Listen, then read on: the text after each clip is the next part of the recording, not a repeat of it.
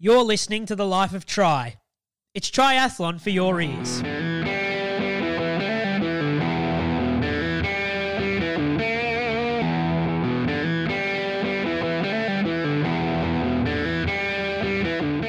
We think he's back. I think he's here. I think he's in one piece. I think his voice is working. Uh, I know he's Kevin Sorta. Mackinnon. How are you, buddy? Oh, yeah, I, I would put a sort of in front of the uh, the voice. Um, yeah, oh my goodness, I just got I managed to get through the award ceremony um, on Sunday night uh, after four days of a crap load of talking, and uh, yeah, the voice just disappeared.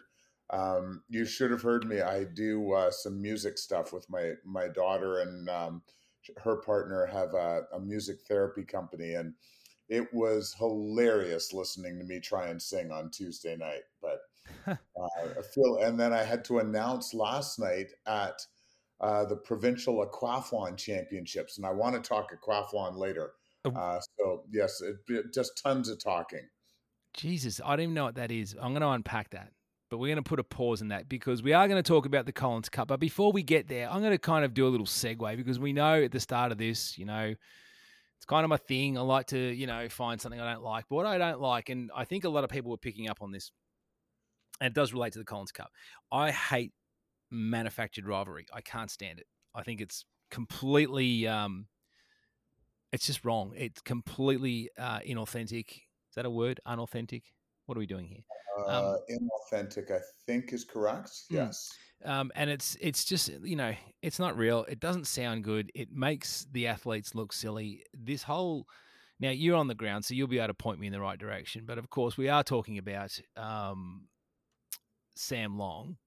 Um, Sam Long, Sam Laidlow, Lionel Sanders, just sitting, uh, sitting in, watching the, you know, sort of watching the entertainment. Um, yeah, it. ooh. So, I'm not sure. I don't know that it's as manufactured. Yes, like so. Let me start. That I, I think the PTO certainly encourages that stuff like crazy. I don't know that they sort of scripted everything out but they, you know, like you know, Sam Laidlow, we would not be adverse to you, um, you know, sort of being you and and sort of being your brash, bold self and everything. Yeah. Um, and so, um, so they're they were quite, you know, more than thrilled. So I don't know that they're necessarily um, manufacturing at the point of its scripting. But boy, they sure take it and run with it, man. Yeah, and that's what I think, Kevin. I, I don't think this was scripted. I don't think it was made up. But um, like I don't think they said to them, "Hey, before you sit down, why don't we try this?" That didn't happen. But it's just you're right. It's just that they pounce on it and they oh big rivalry. It's just it's not the sport for that. Macca tried it, right? He's still trying it. It's not the sport for big intense rivalries anymore. It's just not. I mean, there might be a bit of angst, but the modern day triathlete is so different to the era of the 80s when it was all red hot and you know i'm not even going to bother talking about mark allen and stuff because we just know it's done to death but there was a real angst in there Macca and um, Normann Stadler. normann stadler exactly big and angst Carousel Sultan. Um, Yeah. yeah. And so, um, so, and to me, it backfired a little bit, um, but they just, the PTO just ran with it. Anyway, but to me, that press conference when, you know, Sam Long kind of says, I want to say something right now, like, you know, this, this, this crap upset me. And he was, he was really emotional. Like I was waiting for tears. Um, and uh, you know, he was very emotional uh, through that little little speech. And you know, I thought I thought Sam Laidlow did as well as he could in terms of in terms of the response. Um, but um, yeah, like to me, I would just be kind of going, "Ooh, okay, let's back off on this."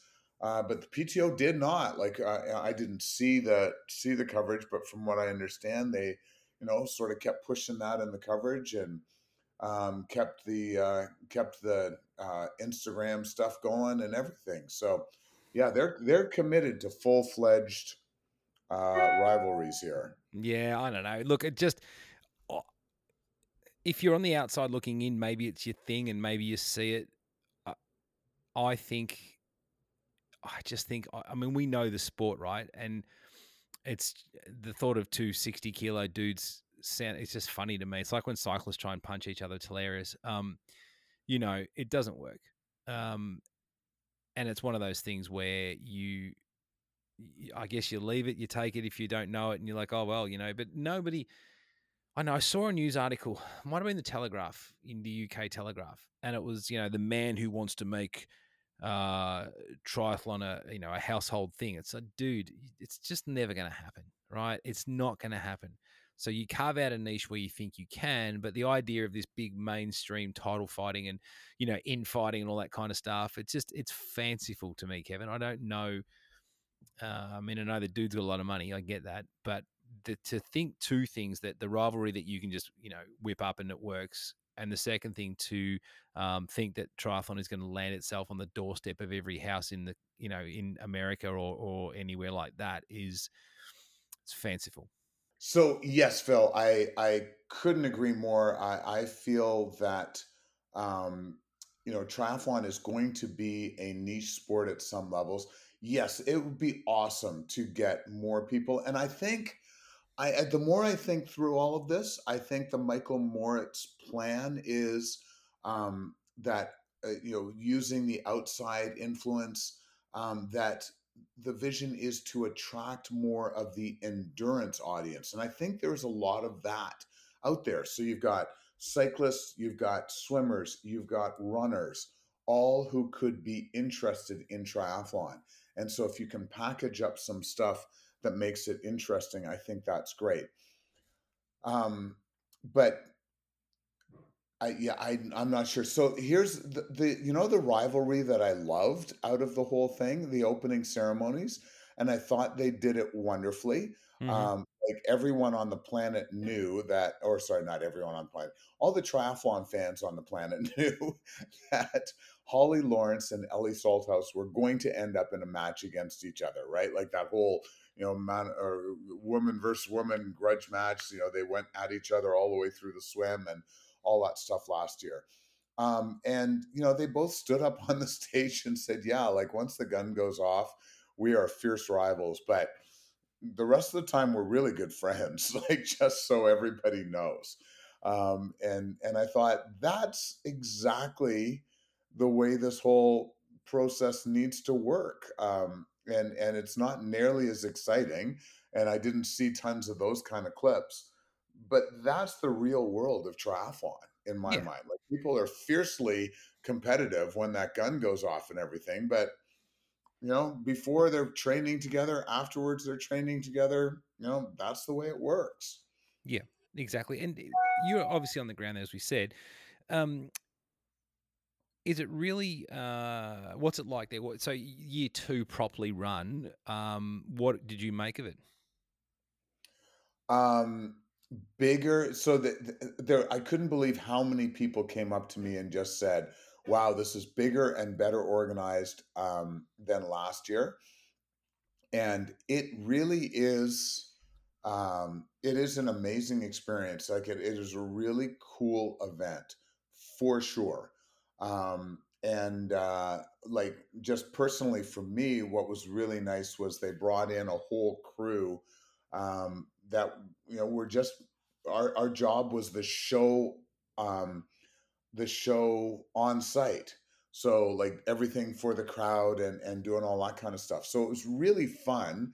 Like we had our own little half hour show that we did completely separate from the broadcast where we're doing interviews and all that stuff. So um, really neat that they incorporated that because um, so often with the with the PTO stuff, um, everything it's broadcast trumps everything, and and everything else gets lost. And um, so so that was uh, a really cool addition on that front. Um, so here's here's the one take that I, I'm sort of coming away from that I would love your thoughts on.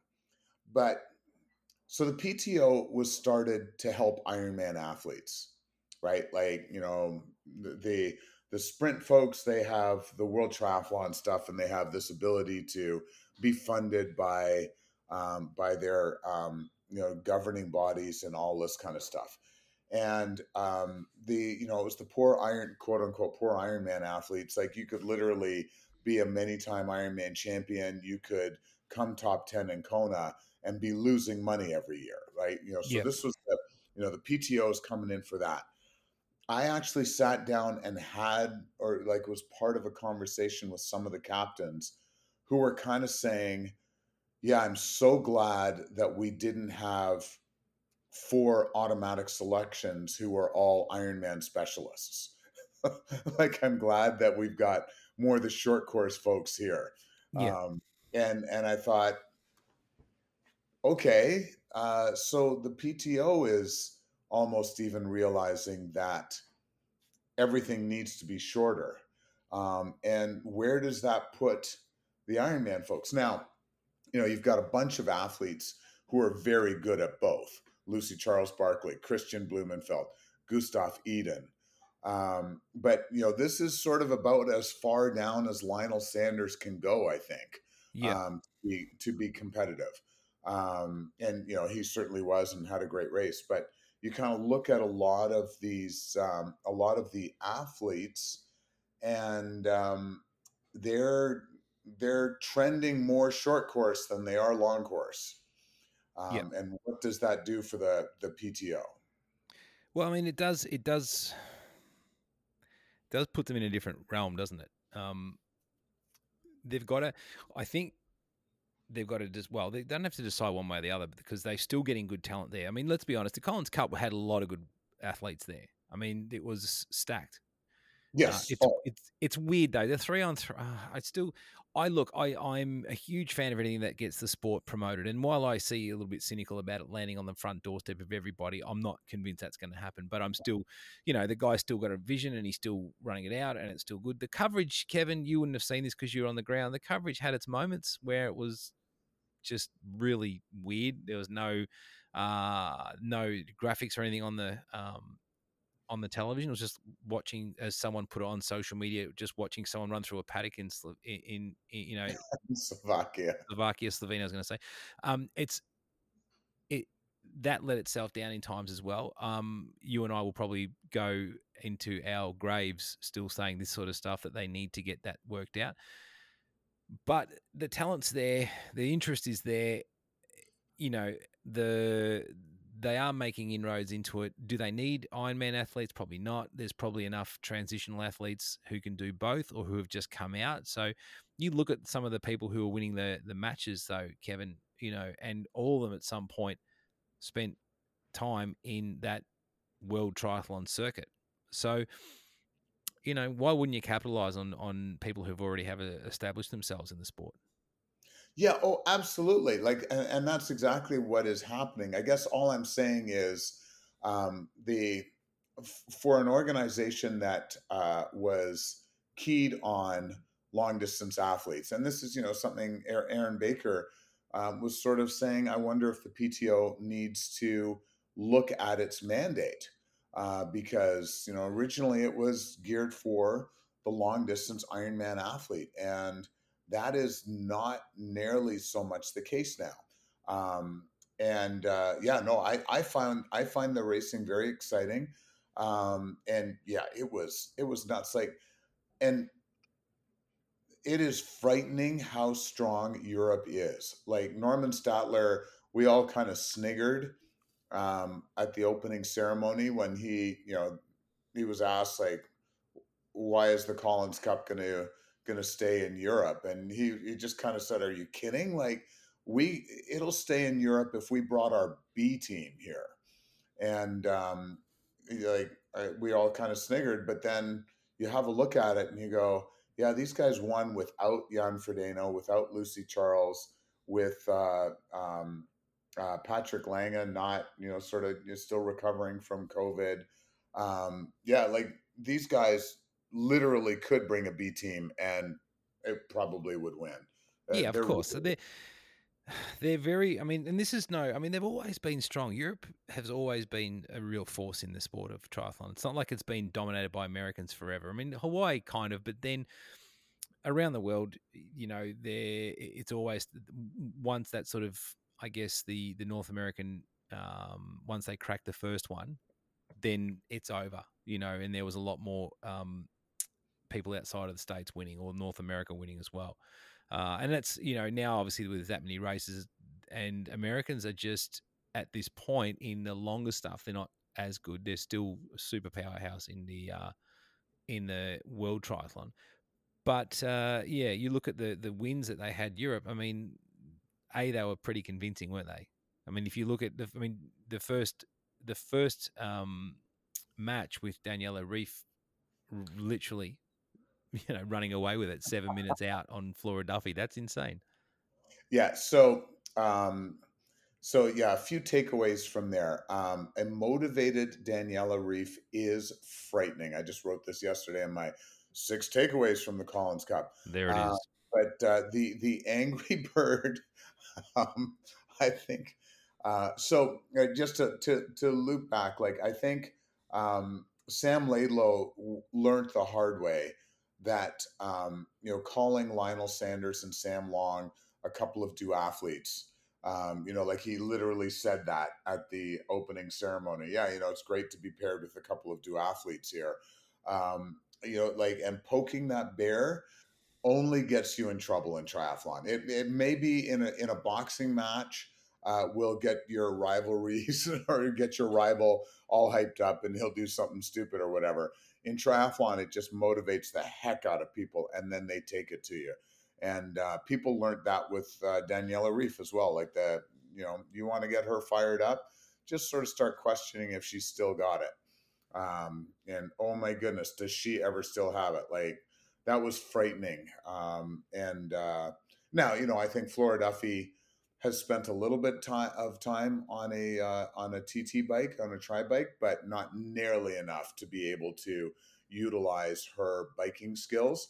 I wonder if she actually might have been better doing the um, uh, oh, one of my uh, Taylor Knibb trick last year and riding on a road bike, and if that might have actually helped her in in the race.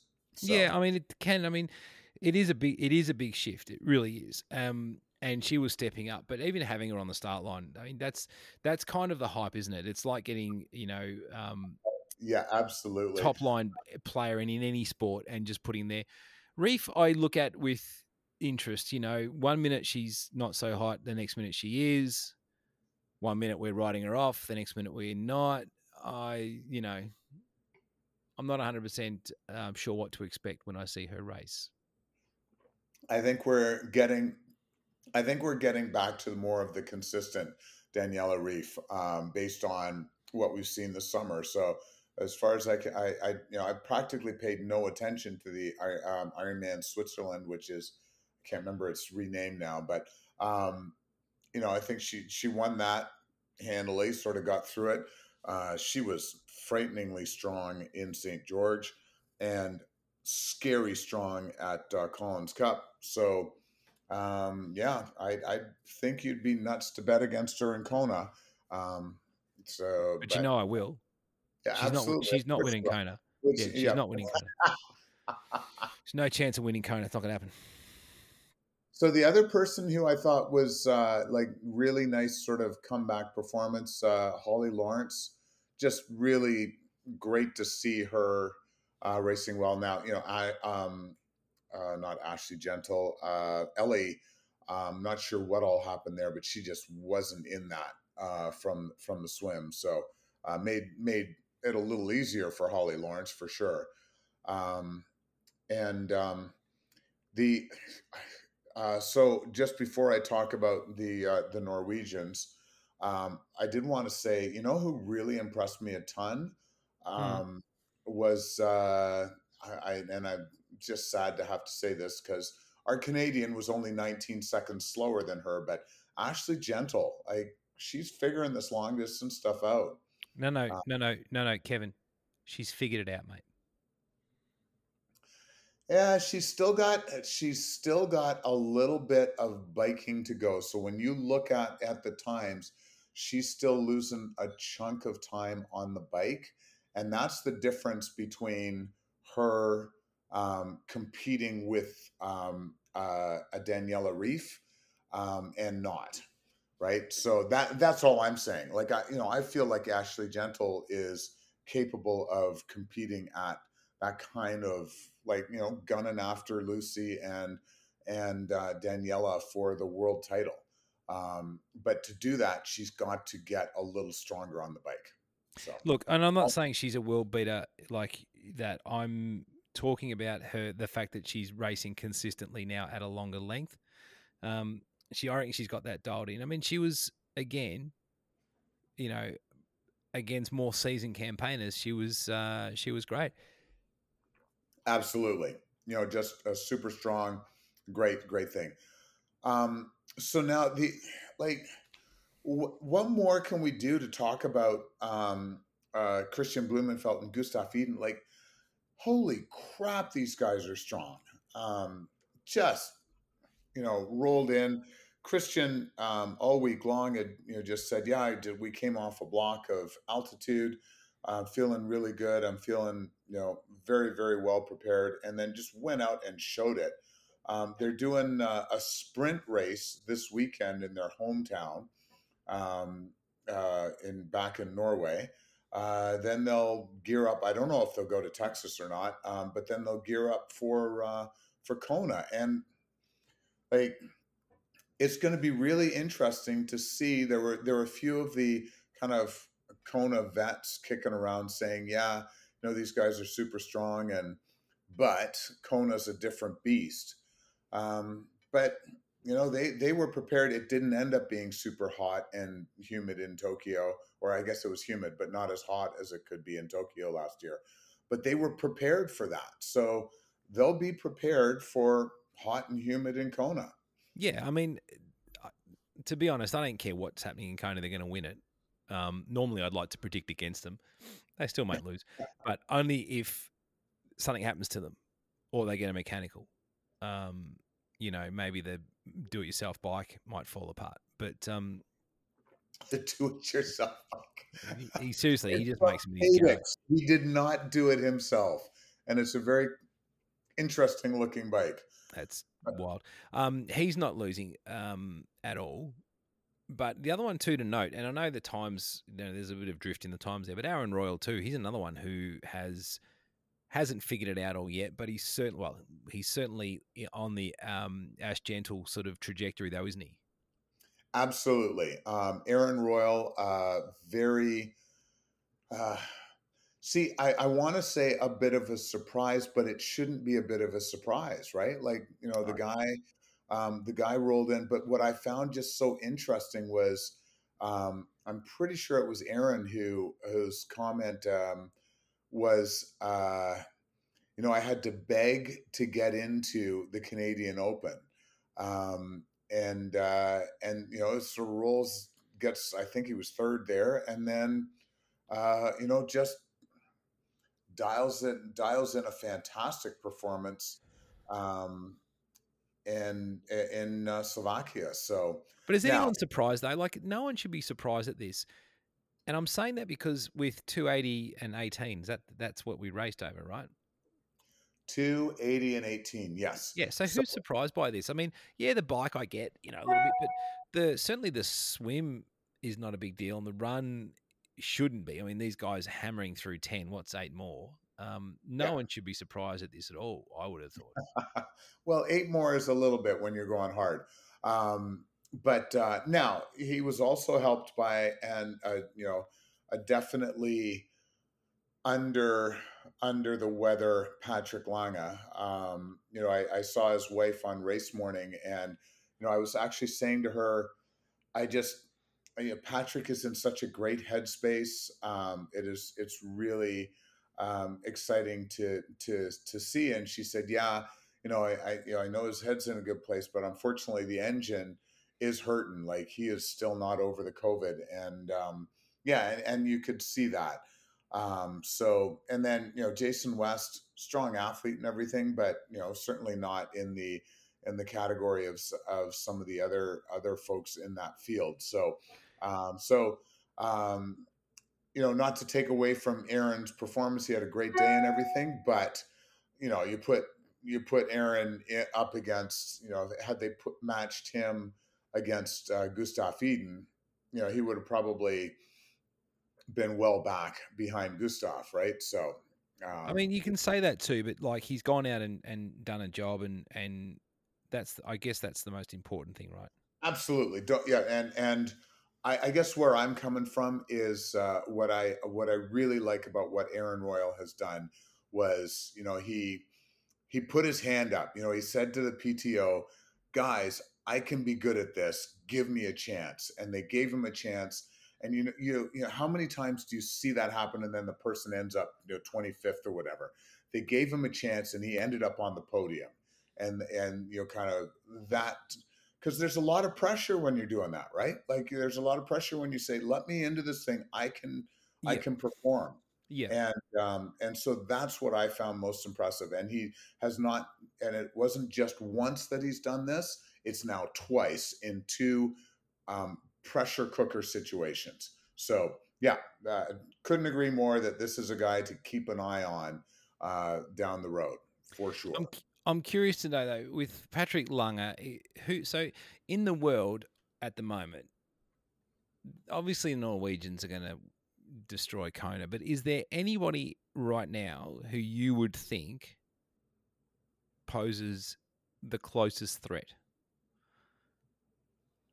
Um, I think I think it comes down to exactly what you talked about. There, the only threats are if um, if something happens to them. like uh, so, Lionel Sanders can win the race in Kona as long as uh, Kristian and Gustav push too hard too early or do something silly or run into nutrition issues or have a mechanical or something like that. But if they have good days, there's there's just no one who can touch them right now. It is it's um yeah, it's kind of scary. Um yeah, Patrick, you know, he's he's he's done all the right things, but just doesn't have the firepower um, to to go with those guys when they when they get rolling. So um, yeah, like everyone has to kind of hope that um, it ends up being a monstrously windy day, um, and that it ends up being a super hot and humid day, and where all of the Kona experience comes into play. But um, yeah, I, I, so before the 2012 Olympics, I used to I, I went around and I was asking all of the um, the men's contenders, quote unquote contenders, okay, how do you beat the Brownlees?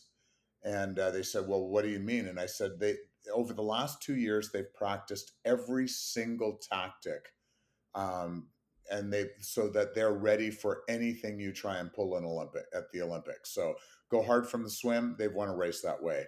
Um, breakaway on the bike, they've won races that way. Wait until the last 100 meters and a kick uh, on the run, they've won races that way.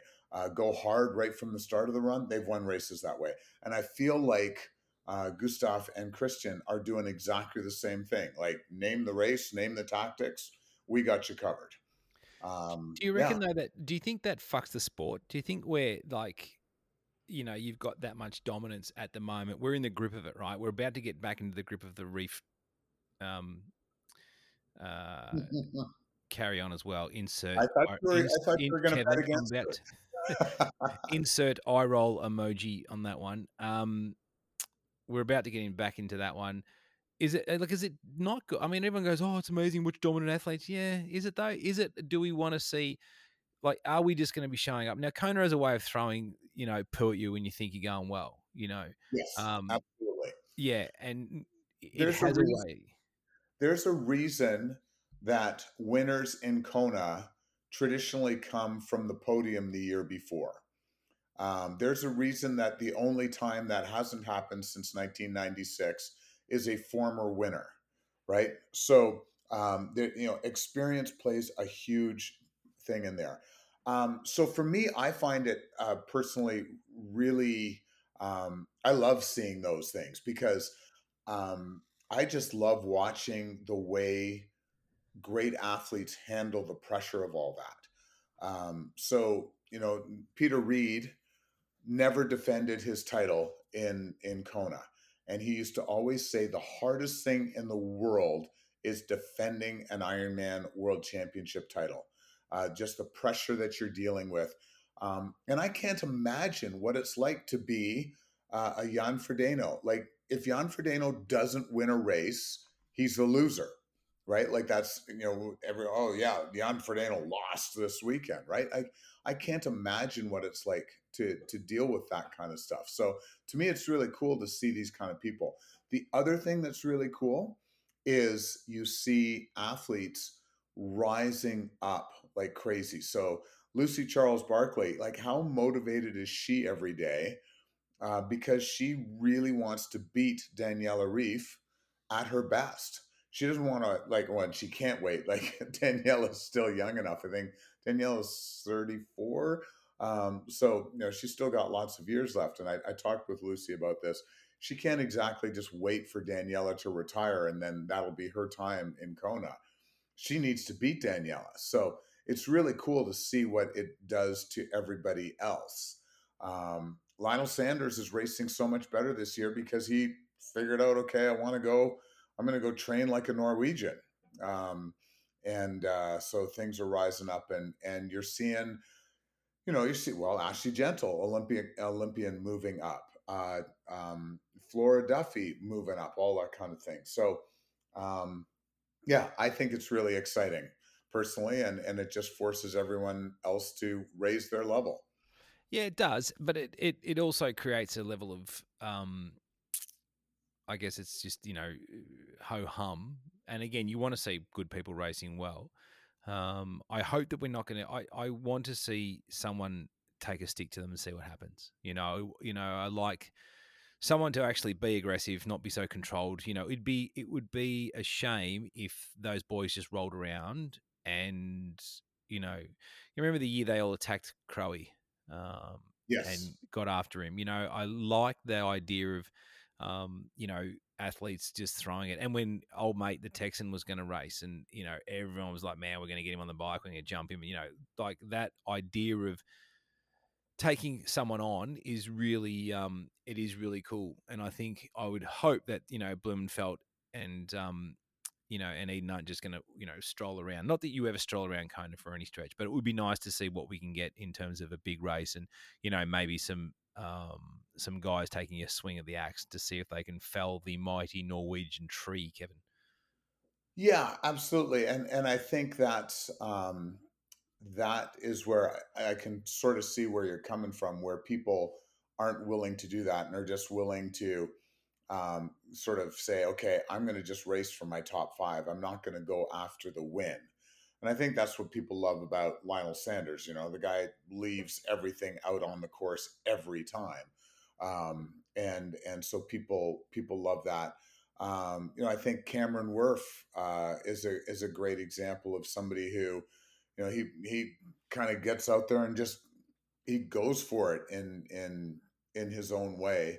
Um, and uh, so but i i get why it's hard right like to go to kona is so expensive you're investing a lot um, and so you want to come out of it with at least a top five so taking the chance on the win and jeopardizing you know so you can go after the win and then end up you know getting thrown out the back and finishing 28th right um, which is very easy to see happen. So um, here's one guy that I'll throw into this mix, though. Yep. Um, and uh, uh, Alistair Brownlee qualified last weekend, uh, or qualified, yeah, I guess last weekend in uh, was it Copenhagen? Um, so that's why he couldn't be part of the Collins Cup, and yeah. and made everyone aware of that. Like this was his last chance to qualify. Um, when the guy's on, he's frightening. And, you know, there Rio was pretty darn hot, and uh, and he certainly dominated that day. Um, if he can if he can get to Kona healthy and can somehow figure out how to deal with the heat, he is the he's the he's the person with the talent to um, Yep. to to go after those guys. Like in in in um, Edmonton, he like he rode away. He took Sam Laidlow with him, um, but he rode away from Iden and Blummenfelt, right? Yeah, and Um, you want you want that to happen though. Like the last thing we need is is you know like a the Norwegian lap of um lap Yes. of honor. Yep. And, and And- you're right. Kona can Kona can whack you in the, across the back of the head, you know, um, very quickly. The idea that you've got someone like Brownlee who's got a the pedigree, um, and b the intent because he raced like that for his world triathlon career. It was pretty much this is my race, come and grab it. Um, you know, and and yeah, Cam Wurf is you know insanely quick on the bike, and he's going he could put it down. But the Norwegians know they're outrunning him, right? They're not they're not gonna, you know, he's going to be leading till he gets to Palani, and then they just they, they maybe they get him up the top there, you know, and then it's over. Um, Yeah. it's Well, like Starykowicz. Every time Starykowicz gets off the front, you know, any A grader sitting there is going, well, you know, at some point he'll come back. Which you know, one in five he doesn't, but most of the time he does. Yeah, so the difference being Cam Wurf, um, you know, I, I'm trying to, I think his marathon PB now in an Ironman or full distance race is down to like 248, uh, which changes the dynamic, right? So, um, yeah, like originally when Cam came off and you knew he was going to run a three hour marathon, um, you know, th- these guys could give him 19 minutes off the bike. Yeah, and I'm not diminishing Kevin. I'm not diminishing his ability to run. I, don't- Yeah, I don't. yeah, yeah. I think what No, I am no, do is All I'm, saying comparing is to Norwegians. Yes, but all, all I'm saying is um, now it's sort of that uh, that that gap you, you sort of care about um, a little bit more. Like you know, there was a time when you could, as I said, 19 minutes. Now they're like, oh shit, um, you know, Cam is six minutes up the road. That's getting to be a little scary. Um, so yeah, very different there. Um, I wanted to just say something more about yeah, Alistair Brownlee. He only knows one way to race, like off the off the like off the front, racing hard. Um, so yeah, I'm I'm looking forward to if uh, Ali can get into Kona healthy. He's the one person who um, I think can give those guys a run for their money. Yeah, and sure. and I think too the Wurfs of the world are, uh, you know, um, certainly going to. They're just going. They're going to tear shit up because they can and because they have to. Yeah, Why wouldn't you play your strongest card? Now he's not, as we said, he's not Norwegian fast, but he's not also. No shunter, so um, it'll be interesting to see what they get up to in Kona. Um, and then uh, and then yeah, Lionel. Um, you know, really impressed with all that he has done this year, and I think he rolls into Kona. He's the he's the person. He's going to keep everyone honest there. So, um, like you're you're not Kristian and Gustav and Alistair and any of those people. You're not winning Kona without a pretty awesome performance and uh, and because Lionel's going to force you to do that. So you know, in St. George, um, in St. George, uh, Lionel came off the bike with with Kristian, and then Kristian just out- outran him by four minutes. Nothing he could do on that front. But it forced Kristian to get out there and run a 238 marathon, right? You know, it forced them to. That's pretty quick. Yeah, yeah, yeah, and that's the thing, right? Like, so you, you, you, you know, we're probably being, I'm probably being a little bit um, light when I say you do a lap of Kona. I get it. No one just does a lap of Kona. We know that, right? Yeah. But um, certainly, you know, you want to see the rest of the pro field, and that's the thing. Like, you want, like, I don't want another Ryf victory. I mean, God, like, seen it, seen the movie, got the T-shirt. You know, let's. I want to see about. Uh, just I, I want to come back to Ryf in just one second, uh, but uh, one person that we haven't talked about at all, who I think is going to roll into Kona exceedingly motivated, and that's Braden Currie.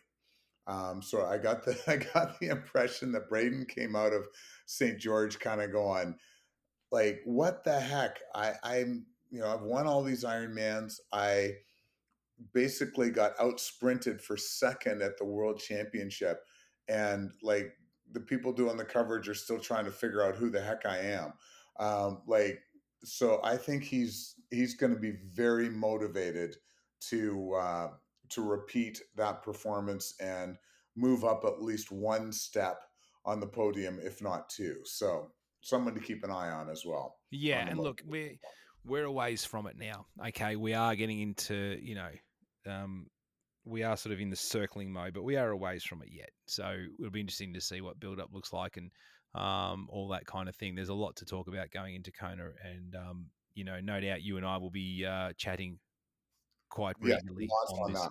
Yeah. So the, the the thing I wanted to say on the Ryf front, so pleasant surprise of the weekend for sure was watching Lucy Charles Barclay dominate the uh, World Triathlon Long Distance Championships Samorin, um, and uh, you know I, I, just I just assumed that it would take her a little bit to come back on the run front um, from the uh, the hip injury, and she ran away from Emma Pallant.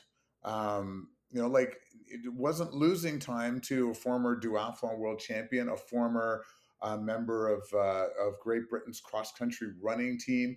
Um, like Emma Pallant is the real deal on the run, and Lucy Charles opened up time on her. So um, very awesome to see. So I just assumed we weren't going to see Lucy in Kona. Uh, but now maybe we will. And uh, a very rested Lucy Charles Barclay compared to, you know, because she loves to race and, and races up a storm at every single distance when she can. Um, and uh, a very, very, very, very, very motivated Lucy Charles Barclay. Um, so that could be your, you know, if she ends up in Kona, there's your person to uh, push Daniela. Yeah, and I'm not. Um, I'm not surprised that she won. I'll be honest with you, I wasn't because I liken her. She's in my book, she's the best women's professional triathlete. If I looked at a grading scale of talent, of the socials, of how she presents and that kind of stuff, I would say she would be in my book the best in the world. Um, and she strikes me as Frodeno esque. You know, whenever Jan Frodeno showed up in his prime. Obviously, now with the injuries, etc., it's a bit different. But when he showed up in his prime, he was going to win. Same with Crowe. When Crowe showed up in his prime, chances are he's going to win. You know, those guys were the pros pro. She is the pros pro as well because she's always racing well. She's always in the hunt. She always turns up ready to perform. So when you know you hear that she's going to go and do that event, I personally wasn't surprised she got there. No, uh, well, I, you know, I expected that she would win. Um, I just didn't. I didn't expect to see her dominate the way she did in the swim and the bike and the run. Like you know, I just she's coming off this injury and it was pretty heavy duty. Um, this injury, and she has bounced back um, and is running better than ever. So, um, going to be very like going to be very interesting to see how she coordinates her next two years. She really wants to go to the Olympics as a triathlete. Um, and so I don't know how on earth she's going to manage all of that and uh, and you know do the long distance stuff.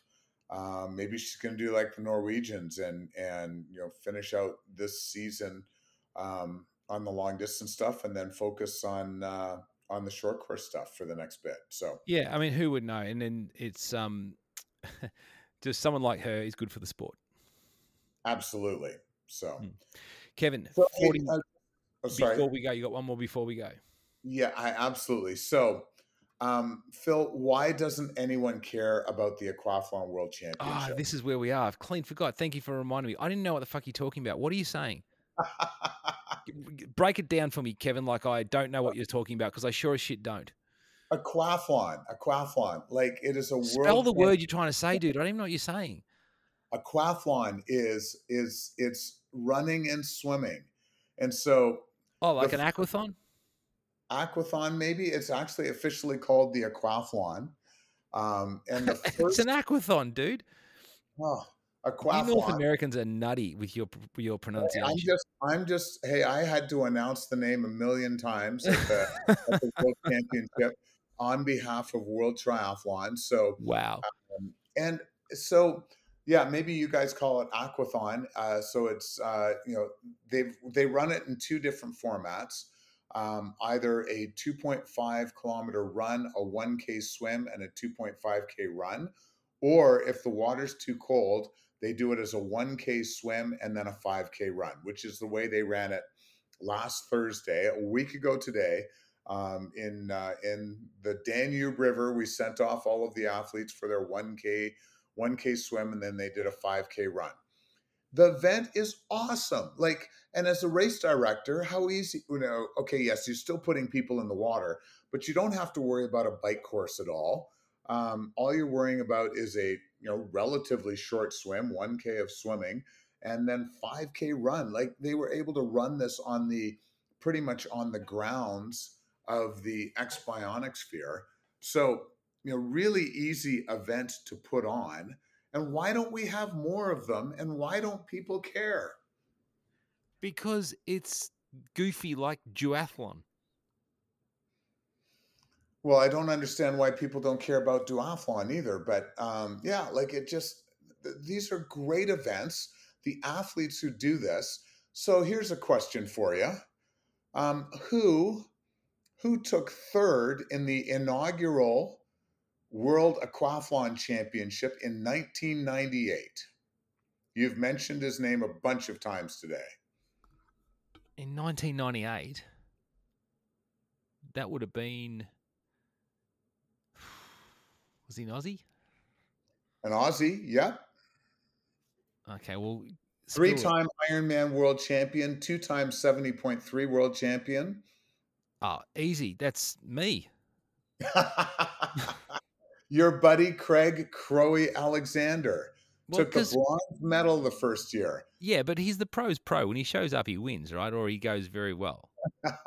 and that same year in 1998, the uh, three podium finishers in the women's race, Rena Hill, Nicole Hackett, and Melanie Mitchell, all from, Australia, man.